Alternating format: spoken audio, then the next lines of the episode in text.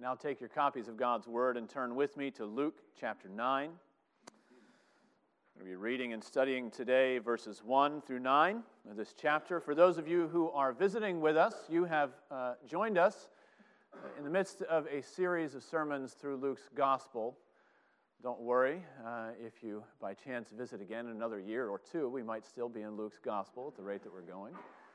Uh, but over the last several weeks, we've been looking especially at some of the uh, miracles that Jesus worked in Luke chapter 8, some of the miracles that Jesus worked to manifest his own glory, to show who he was, to raise this question uh, in the minds of those who saw him and met him who is this Jesus? And we'll see that question again today. But we're also going to see Jesus now uh, giving his own power and authority to his representatives in the world, to his apostles, and sending them out ministering. We're going to be studying today Luke chapter 9, verses 1 through 9. That's on page 866 of our Bibles, if you've not yet found it. Uh, and uh, for good measure, I'm going to read verse 10 as well uh, to see the other side of uh, the end of, of this short passage. So before we read together Luke chapter 9, please join me in prayer again. Oh, gracious Lord and God, we thank you that you are the one who gives all gift uh, and power and authority uh, through your Holy Spirit uh, to your word. Oh Lord, we thank you that uh, through the apostles who were originally uh, delegated by you and set up by you, we have received faithfully the record of what you accomplished and what your church in the beginning ages accomplished. And we find also something that you are calling us into. And so, oh Lord, by the power of your Holy Spirit, help us to uh, come and to receive from the authority of your word, that we might know and believe and trust in Jesus, this one about whom we hear such things. We pray that you would teach us more about him and cause us to trust in the Savior you have sent into the world. We pray in Jesus' name. Amen. Here now God's word as we find it in Luke chapter 9. And he called the twelve together and gave them power and authority over all demons and to cure diseases, and he sent them out to proclaim the kingdom of God and to heal. And he said to them, Take nothing for your journey no staff, nor bag, nor bread, nor money, and do not have two tunics. And whatever house you enter, stay there, and from there depart. And wherever they do not receive you, when you leave that town, shake off the dust from your feet as a testimony against them. And they departed and went through the villages, preaching the gospel and healing everywhere. Now, Herod the Tetrarch heard about all that was happening, and he was perplexed, because it was said by some that John had been raised from the dead, by some that Elijah had appeared, and by others that one of the prophets of old had risen. Herod said, John I beheaded. But who is this about whom I hear such things? And he sought to see him. And on their return, the apostles told him all that they had done. And he took them and withdrew apart to a town called Bethsaida. Thus far, the reading of God's holy and inerrant word. May he add a blessing as we study it together today. Well, nine years ago, Sarah and I were expecting our first child. A wonderful time in the life of any family. We were dreaming and thinking about uh, baby names and birth plans uh, and all the joys that parenthood would bring.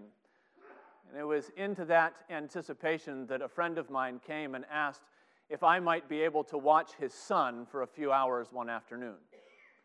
He told me uh, he and his wife had to be somewhere without their six month old, and they promised they, they would only be gone a few hours, and uh, they didn't want to impose. And uh, actually, wouldn't this be a great opportunity uh, to get yourself ready? Uh, for what life was about to be like. Now, we were expecting our first, and I thought we were prepared. I thought we were prepared because Sarah grew up around babies. She had nieces, she had cousins, she did a ton of babysitting uh, in high school, and I, on the other hand, had never held a baby in my life. So this was a great uh, opportunity for me. Uh, it was a glimpse in what was about to become my new normal, and that dangerous thought crossed my mind. How hard could it be? How hard could it be to take care of a baby. Now, the day came, and suddenly I found myself about 30 minutes into a meltdown, and I'm bouncing, and I'm shushing, and I'm trying to console this tiny human who is staring me right in the face and screaming at me. And I realized I have no idea how hard this could be. And this was a wonderful experience for me. It was a, a sort of turning point in a realization of what life was about to be like. It was the kind of learning experience that you can only get by actually doing a thing that you've been thinking about. We've all been through similar experiences in other uh, realms of life. There comes a point in which every nursing student has to actually start their first IV. Uh, every marketing uh, major has to pitch to their first client. Every plumber's apprentice has to snake their first drain. And, and actually, every apostle at some point has to be sent out to preach and to heal and to proclaim the kingdom of God. And so, in these verses, what we see is Jesus sending his disciples, 12 of them, on an apostolic internship, letting them dip their toes in, uh, into what the church's new normal is going to look like. In these verses, Jesus is beginning to get his church ready for what life and ministry is going to be like after he's gone. In fact, that's one of the major themes of this whole chapter as we turn now in uh, chapter 9 in Luke's gospel. We see uh, that uh, the silhouette of the cross is just now beginning to loom on the horizon. It is in chapter 9 that these disciples first go out to minister without Jesus. It is in chapter 9, the first time that Jesus tells his disciples, the Son of Man must go up to Jerusalem and he must be handed over and he will suffer many things and be killed and on the third day rise. And this is the chapter that ends, as you know, with uh, Jesus in Luke chapter 9, verse 51, turning his face toward Jerusalem where all these things are about to happen. So this is a shift in what we've been reading. Jesus is headed toward the cross, and the church is headed toward ministry after the ascension. And Jesus is giving the apostles just a taste of the church's new normal. He's getting them ready for the way that he will work in the world, not presently, uh, not personally, but the way that Jesus will work in the world through his church. Today we're going to take a look at, at this learning uh, transition point for the disciples, this experience that they had, uh, these 12 men. And we're going to see some of the principles uh, of Christian ministry that endure for the church. There will be some differences here. We're not uh, the apostles, and Jesus gave this charge to them uh, and not to us. He hasn't given us the same power and authority that we find here. We'll, we'll talk about some of the differences, but I do think that as Jesus is giving a glimpse of how the church goes forth and how he works through his church, we are going to see some of the enduring principles of faithful Christian ministry that apply to pastors and elders and Sunday school teachers and regular faithful Christians and all kinds of aspects of your own life. So, as we look at this passage, several principles stand out. And the first, I think, is this idea of a kingdom compassion. And there's a kingdom compassion here that Jesus is calling the apostles into, and we find that in uh, Jesus' charge in verses 1 and 2. He called the 12 together, he gave them power and authority over all demons and to cure diseases, and he sent them out doing two things. He sent them out to proclaim the kingdom of God and to heal. Now, this is not a change in Luke's gospel. Actually, these things by now are very familiar. We have seen lots of proclaiming of the kingdom and lots of healing, and we've seen those things together, and we've seen those things in Jesus. Jesus is calling his disciples together and sending out his apostles to have the same sort of compassionate kingdom ministry that he himself has had, proclaiming the coming of God's kingdom and healing and helping those that he ministered to. Jesus came declaring in person, really, a, message that was very similar to the message that God preached to Moses through the burning bush. You remember, uh, God's words to Moses. It shows up in Exodus chapter 3, verses 7 and 8. And, and the Israelites are there in Egypt and they are languishing in slavery and oppression. And the Lord shows up to Moses and he tells Moses, I have surely seen the affliction of my people. I have heard their cry. I know their sufferings, and I have come down to deliver them.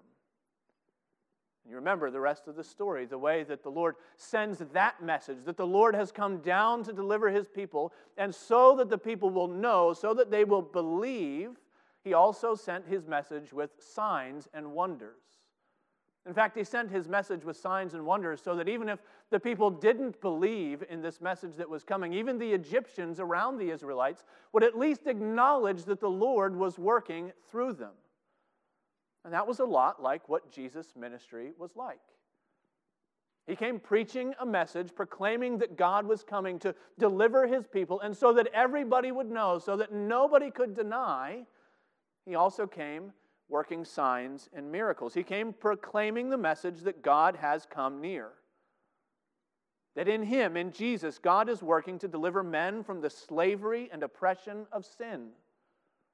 And He also came working miracles. And those miracles, you remember, uh, very often were to give evidence to the message that He was preaching. Remember chapter 5. Jesus said to the uh, the Pharisees there who were questioning him. He said, So that you may know that the Son of Man has authority on earth to forgive sins. And then he said to the man who was paralyzed, I say to you, rise, pick up your bed, and go home. See, these things went together. There was this compassion that was going forth, but it wasn't just a bodily compassion, and actually, it wasn't just a spiritual compassion. Jesus didn't come and say, Your sins are forgiven, and that's all that matters, and that's all you should worry about, and I'm going to be over here in this other direction. If you want to hear anything else spiritual, come and talk to me later. Jesus married these two together. Jesus had a ministry of compassion and a ministry of both word and deed, and he was calling his disciples calls his church into that same sort of compassionate ministry. He brings them and he calls them together and he sends them out to preach the message that God sees and God hears and God knows. That he has come down to deliver his people. And he also sends them out to work miracles.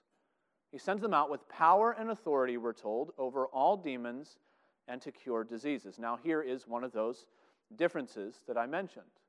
Differences between the apostles and the church today. And the difference is that we no longer have personal access to that kind of power and authority that the apostles had.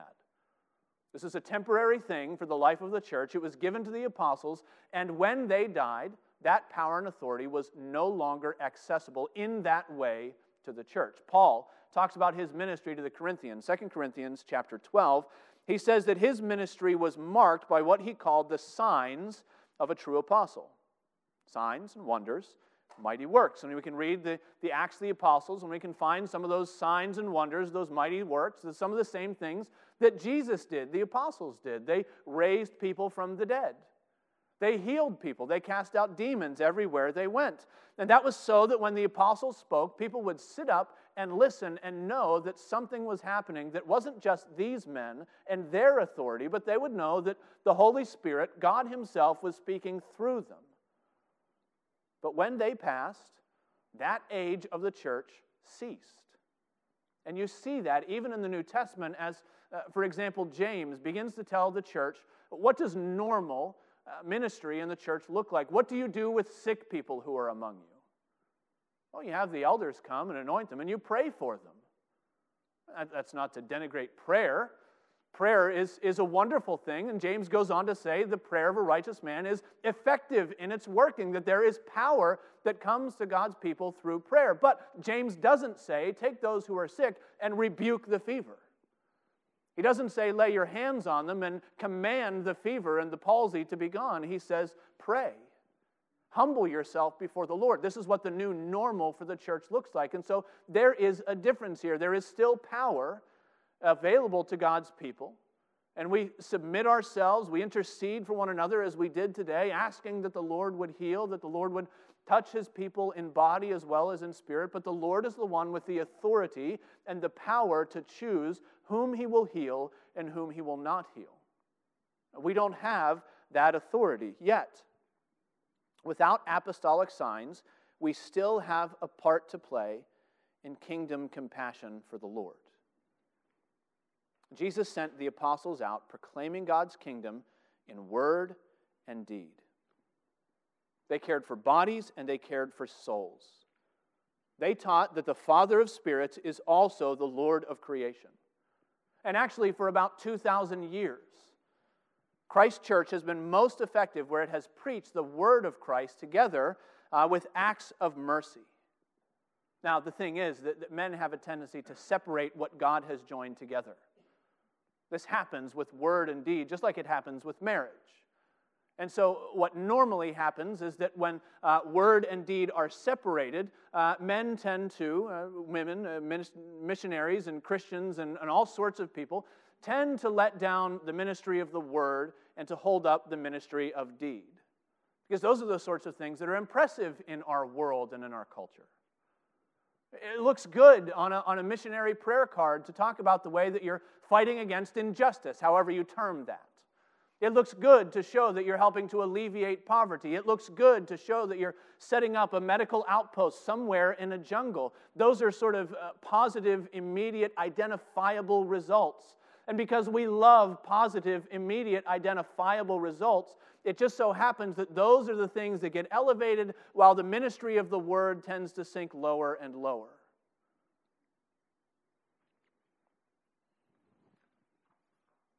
Those are all good things, folks. Setting up medical missions, we support some of those things. One from our own number, we support in some of those things. We support those who go out. We prayed today for a Imago School, and we're, uh, we're praying that they would teach children well. It's a Christian elementary school. What a wonderful thing. Those are good, identifiable, positive results. But so often, if those are the only things we're focused on, we can forget that the preaching of the gospel is the most powerful thing that the church possesses. What does Paul say? Romans chapter 1, verse 16 the gospel is the power of God for salvation to all who believe. The gospel is the power of God. The church still has power. Christians still have power, and that power shows up every time we share the gospel with someone else because God is at work in the gospel. Very often bringing people to Himself, sometimes hardening hearts against these things. But God is at work. There is power in the gospel. Of course, the world thinks the gospel is foolishness. And sometimes believers want to please the world so much that they abandon the authority that we have been given by the Lord to say to men and women, boys and girls, believe on the Lord Jesus Christ and you shall be saved. Sometimes, when those things are divided, uh, the ministry of the word is what is let down. But on the other side, uh, history testifies that Christianity flourishes when the word of Christ goes forth adorned, uh, accompanied rather, by what Paul calls a life that adorns the doctrine of God. When these two things are together, when the word is there and the deeds of love and mercy and charity are there, the Lord typically, uh, we see in history, uses that to change things and to bring wonderful victories for the gospel. In the fourth century, the, the Roman Emperor Julian wrote a letter. Uh, and that was because uh, Julian was upset about this meteoric rise of Christianity. It was getting too big, it was growing too fast. Everybody was eh, beginning to think and wonder about what it might like to be a Christian. And he wrote a letter to one of his pagan high priests concerned about Christianity, or as he called it, atheism. That was his view. Christianity was atheism in Julian's mind, and he said atheism has been specially advanced through the loving service rendered to strangers and through their care for the burial of the dead. It is a scandal, he said, that there is not a single Jew who is a beggar. It is a scandal that the godless Galileans care not only for their own poor, but for ours as well, while those who belong to us look in vain for the help that we should render to them. How was it that Christianity took over the Western world? Well, in part, there was some politics going on. There were people in high positions, there was influence, there was the Holy Spirit working through the preaching of the gospel. But it also uh, took over the, the Western world because God's kingdom was going forth in word and deed together, not just from the apostles not just from the pastors and the teachers. It was going forth from everyday believers, speaking about Jesus and ministering to their neighbors. It went forth as, as God's people engaged in this kingdom compassion. And the Lord calls us to that same kind of kingdom compassion. As a church, in our giving and in your support and in your prayer and in your going, we ought to be concerned for the word of Christ. We also ought to be concerned for deeds of love and mercy that that go naturally together. that prove that we're not trying to get a notch on our belt by converting sinners, but that because Christ has loved us, so also we love those that he puts in our path. And it's a kingdom compassion, a ministry of word and deed. So that's the first element that we see here, I think, about faithful ministry. But to that, uh, Jesus adds a calling to a prophetic urgency. So a kingdom compassion is our first point, and a prophetic urgency is our second. We see this uh, in these traveling instructions that Jesus gives to his people. He tells them what to take with them and, and where to stay and what to do when they face rejection. And that first one, uh, what they ought to take. Actually, it's a pretty short packing list. Uh, verse 3 says, Take nothing. I could have stopped there, but he, makes, he wants to make sure that they've gotten the point. Take nothing with you. No staff, no bag, no bread, no money. Don't have two tunics. Don't take a change of clothes. not too long ago, our youth group went on their annual fall retreat. And, and as part of that preparation, Andrew sent out uh, a list of the things that the kids should take with them. When I used to lead those youth group uh, trips, I would do the same thing. And inevitably, every single year, there were kids who showed up with things that they should not have brought with them. Typically, it was homework. Sometimes it was entire duffel bags full of Nerf guns and no clothes. But also, every year, every single year, there were the over preparers who would come to me, and I could hear the anxiety in their voice. Well, what about this? Can I take these? Won't we need some snacks?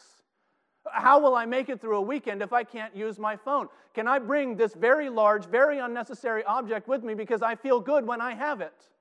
And I'd have to take them and very gently say, No, you don't need those things.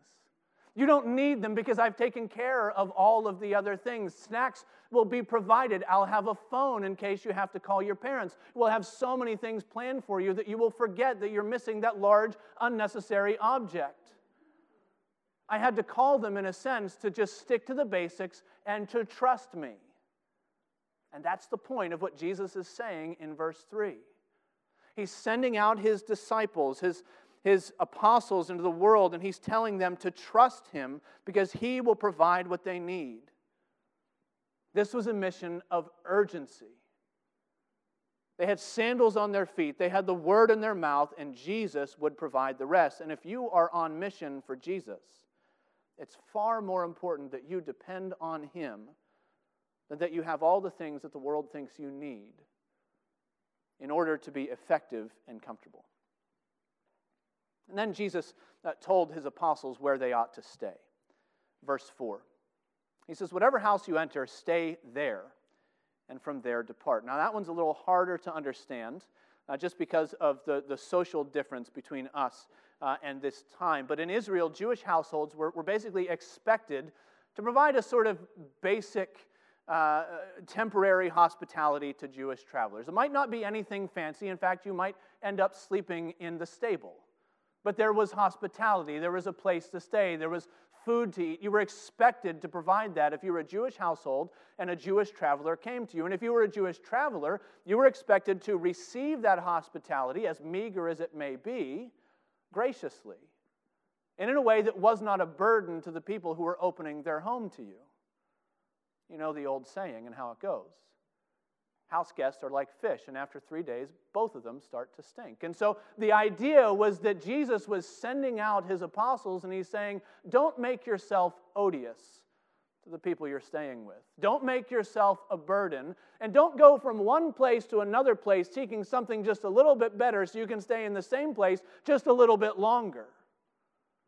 Their ministry was not supposed to be a settling ministry, their ministry was supposed to be a going ministry. They were supposed to be fleet of foot and staying, uh, in a sense, as little as they needed to in one place to get the word out. They were to be like, like the parable of the sower, like Jesus shows himself to be when very often the people get excited that Jesus is doing all of these miracles and they say, We're going to keep him here. We're going to make him stay. And he says, No, I have to go somewhere else because I must preach the word of God there as well. He is the divine sower who scatters the seed of God's word everywhere as far as he can and trust the Lord to provide results. And the apostles were to do the same to trust the Lord to bring growth. Now, there were some places that they were being sent that they ought not to expect growth at all. In fact, there are some places, and Jesus prepares them for this. That's, uh, that's uh, necessary for us to see here. Jesus prepares them uh, that some places they will experience rejection. And in those towns, Jesus says, when you leave, shake off the dust from your feet as a testimony against them. Now, of, of the instructions that Jesus gives, I think this one is the one that strikes us as maybe sounding a little bit harsh. Maybe it seems to us like they're being called to break off all relationships uh, with anyone who's not a believer, to sort of thumb their nose and feel like they're superior and say, I will have nothing to do with you. It almost seems like it is for the apostles' sake, but the, the key word in what Jesus says there is that word testimony, verse 5. Shake off the dust of your feet as a testimony against them. It could also be translated as a witness. And that meant that it wasn't just about shunning unbelievers. It was about having this prophetic message to them to, to impress upon them the gravity of what they are rejecting. You see, at this time, uh, pious Jews would shake the dust off of their sandals in normally two situations. One is if you were traveling abroad, you were traveling through Gentile lands, and you would come home, and upon your re entry into Palestine, you would take off your sandals and you would dust them off as a sign, perhaps to the Gentiles, but also a reminder to yourself that nothing unclean can ever enter into the people of God. And you would do the same before you entered yourself as a pious Jew into the temple. It was a sign, it was a symbol, a reminder to the people that nothing unclean can come into God's presence. And in verse 5, Jesus is saying, when the gospel is preached and the people reject it, make sure you do something to impress on them the gravity of their rejection. Make sure they know that believing the gospel or not believing the gospel is not like choosing ice cream flavors. Some people like Rocky Road, some people like Mint Chip, and you're no better off or no worse depending on which one you choose. It's not that simple. It's not that, that small of a thing. Believing or rejecting the gospel is a matter of eternal life or eternal death. There is a division happening, and the apostles cannot go into the world glibly just sort of accepting rejection as, that's no big deal, really. Oh, that's okay for you. you. You have your own way to God, and I have my way to God, and we'll just agree to disagree. This is what Jesus said. John chapter 3, beginning in verse 17. God did not send his Son into the world to condemn the world, but in order that the world might be saved through him. There's a division happening condemnation or salvation. And then he says, Whoever believes in him, whoever believes in the Son, is not condemned, but whoever does not believe is condemned already because he has not believed in the name of the only Son of God. Jesus is telling them when the gospel is rejected, and by the way, it will be rejected, make sure that people understand exactly what that means. It means condemnation, it means eternal judgment before the Lord. Now, we see some of these instructions, and they're in a different time, they're, they're for a different situation, they're in a different culture. And we, we struggle sometimes to know how to apply these, but these are uh, the same sorts of principles that we ought to have in our own going, in our own ministry, to whomever the Lord puts before us. But sometimes we struggle to know exactly what to do with them. Now, from time to time, people uh, get the idea that, that faithful Christian ministry means ministry without planning. If you really want to show that you're trusting the Lord, well, then you ought to go out into the world with, with no plan with no accountability, and certainly not with any carry on luggage. Because that shows that you are really trusting the Lord and not trusting in what you yourself can do. Just buy your plane ticket and be gone. But that's not what Christ is asking us to do. In fact, that's not even what he was always asking the apostles to do. There is a change for the apostles in Luke chapter 22, right before the crucifixion of Jesus. And he reminds them, he says, Do you remember that time that I sent you out with no money, no bag, no knapsack? Well, yeah. He says, Did you lack anything? They said, We lack nothing. And then he says in the next verse, But now let the one who has a money bag take it. Likewise, a knapsack. In fact, let the one who has no sword sell his cloak and buy one. It is not a universal Christian virtue to be unprepared for the kinds of ministry that God calls us to. Folks, if you receive a missionary support letter from somebody who says, I have no plan, I have no connections, I have no training, I have no accountability, but I think the Lord is calling me to go to the Congo, do not be impressed with their spiritual maturity, and certainly do not send them your money. We don't need to be foolish in serving the Lord. We ought to be wise enough to see, well, how can I be faithful in following the Lord? How can I prepare as well as I'm able? And how can I do that in a way that, that doesn't rely on myself? And I think that is the, the, uh, the rub there. That's what the apostles may have been tempted to do, to rely on themselves instead of the Lord. So he gave them this temporary assignment uh, where things were different, where they had nothing, and they learned to trust in Jesus so that for the rest of Christian history, people could be prepared and they could go and still trust in the Lord. We don't need to be foolish in following Christ, but on the other hand, we do need to prove by our lives and by our ministry that we are dependent upon Christ. I think for us, that means that we ought to live in such a way that shows the rest of the world that we are not tied down by our stuff. We ought to be Christians who would rather part with our trinkets, with our possessions, perhaps even with our necessities, as so many of our brothers and sisters in Christ have to. Willing to part with all of these things rather than to see gospel ministry undone or unfunded. And Jesus is calling his people to travel light, and I think he's telling us in our sojourn here and in our ministry, we ought to do the same, depending upon him and trusting as him. We also ought to be people who have an urgency in our conversations like the apostles did. It doesn't mean that we have to keep a scorecard, either mentally or otherwise, that uh, have I shared the gospel with somebody in the first five minutes of meeting them? Because if I have, I'm a good Christian. If I haven't, I'm a bad Christian. But we also, I think, need to ask ourselves how often have we refused to share the gospel with somebody that we have known for quite some time because we tell ourselves, you know, I'm just trying to gain their trust? I'm practicing friendship evangelism, we tell ourselves. And five years on, we, we are forced to realize that it is all friendship and zero evangelism because the word of Christ has never come out of our mouths. There ought to be an urgency in the way that we speak and we talk. And in our churches, through our, our, our missionaries and our prayers, we ought to be people who are not afraid to speak to the wor- world about the dangers of rejecting Christ. There is this understanding that if you do that, uh, you must necessarily be belligerent or obnoxious or some sort of social pariah. And you know how it goes. Your unbelieving neighbor your unbelieving family member, your unbelieving coworker comes to you and they ask that question. You're not one of those Christians, are you? Who believes that if I die without believing in Jesus, that I'm going to go to hell forever. And you know the polite response to that. You know the socially acceptable response to that. it is to soft pedal what you actually believe. It is to, it is to play down the witness of the gospel and say, well, I, I, I can't know uh, your heart. Uh, the Lord, He, he knows. And, and we refuse sometimes because we don't want to be thought well of.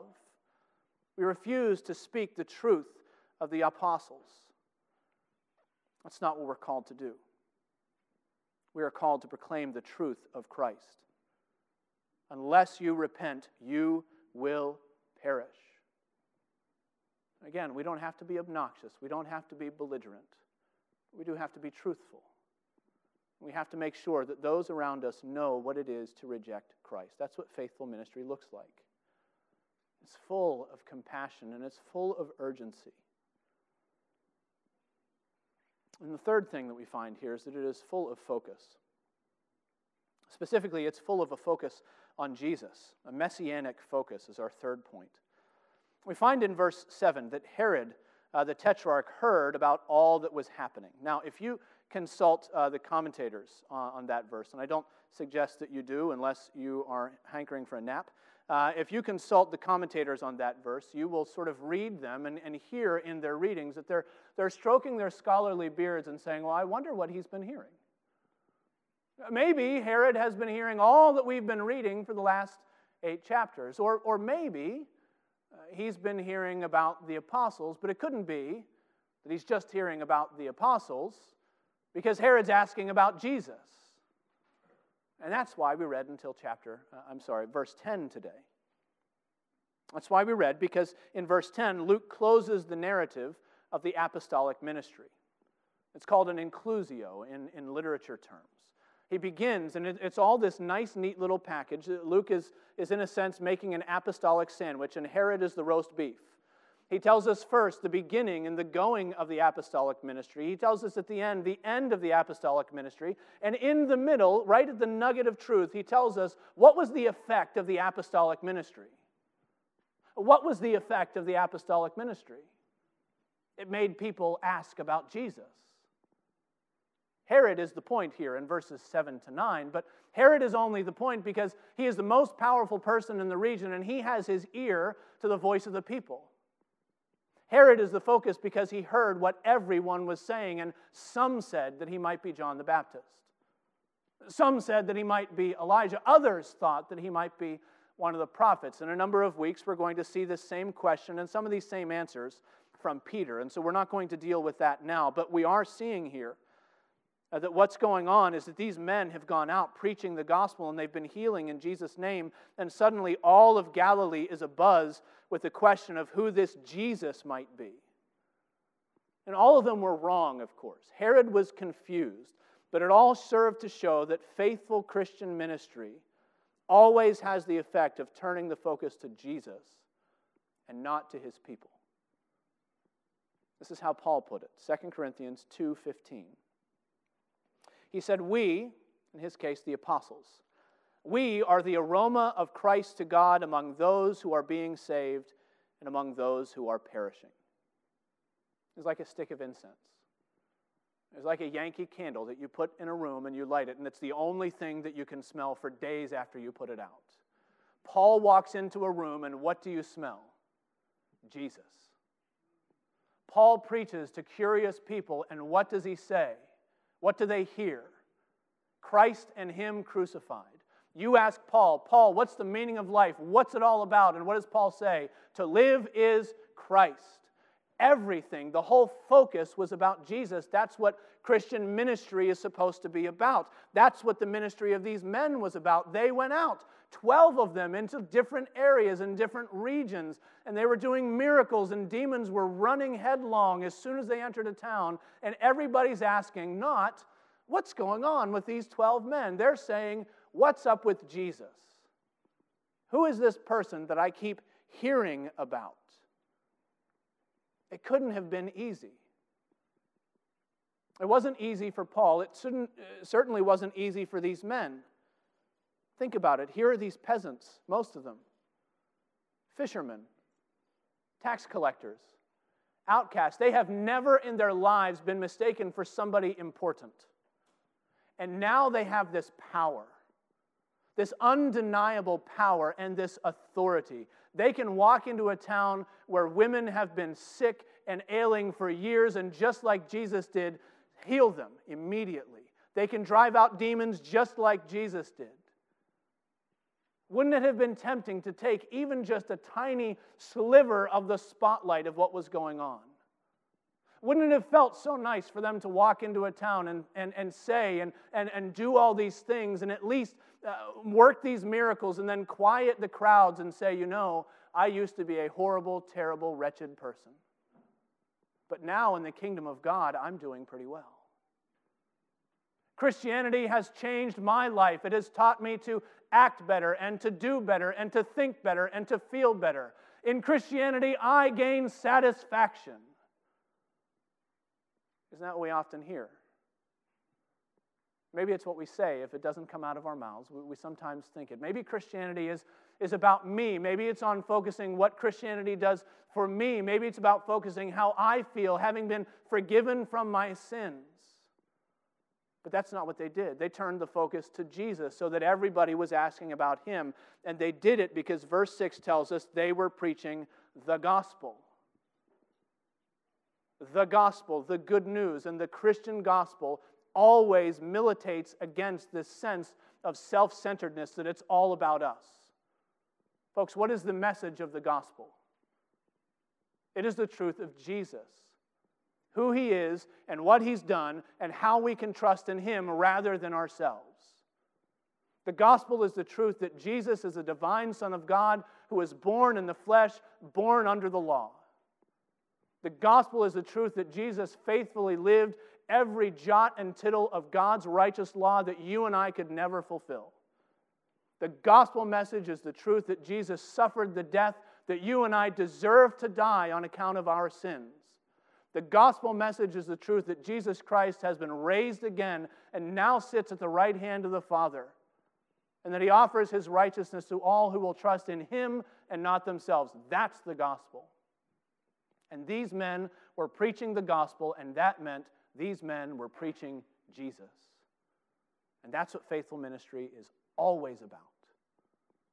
There's an urgency and there's a compassion and there's all these other things that we could talk about and ways that we can try to size ourselves up this morning. Well, are you a good enough Christian? Are you urgent enough in your speech? Are you compassionate enough with those that you come into contact with? Or we could get down to brass tacks and we could simply say, when people look at your life, do they know you trust in Jesus?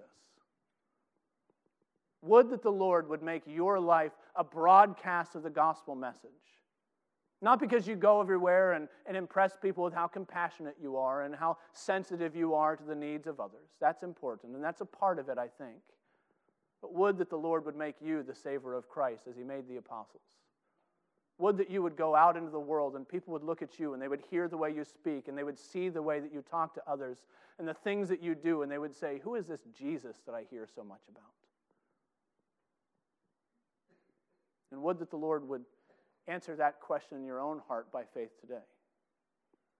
We will not speak of Christ until we believe in him. We will not magnify Christ until we come to him in repentance and faith, until we say, It's not about me, actually. It's not about feeling good in Christianity. It's not about leaving church after a sermon that was maybe shorter than the rest of them normally are and feeling, yeah, I feel pretty good on a, on a sunny fall Sunday.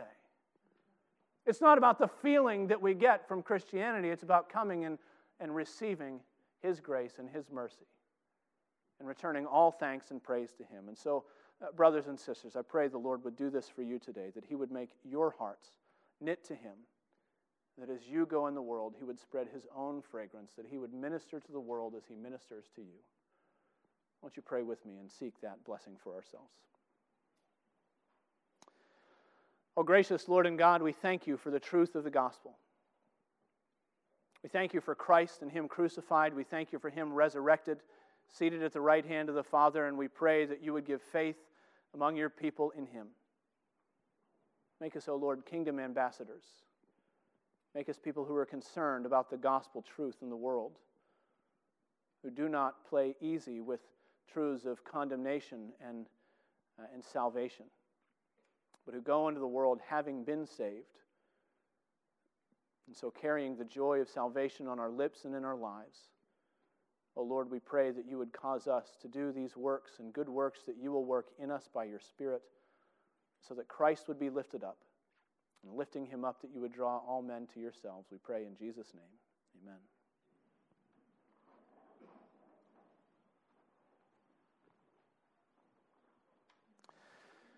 Come now to a table which proclaims again to us the gospel of Jesus Christ. That's what this, uh, this table is. It is uh, a sign and a symbol, a seal of God's grace for his people. It comes to us having heard the gospel already in word, and in a sense, we're now receiving the gospel indeed, in a tangible, in a sign, something that we can taste and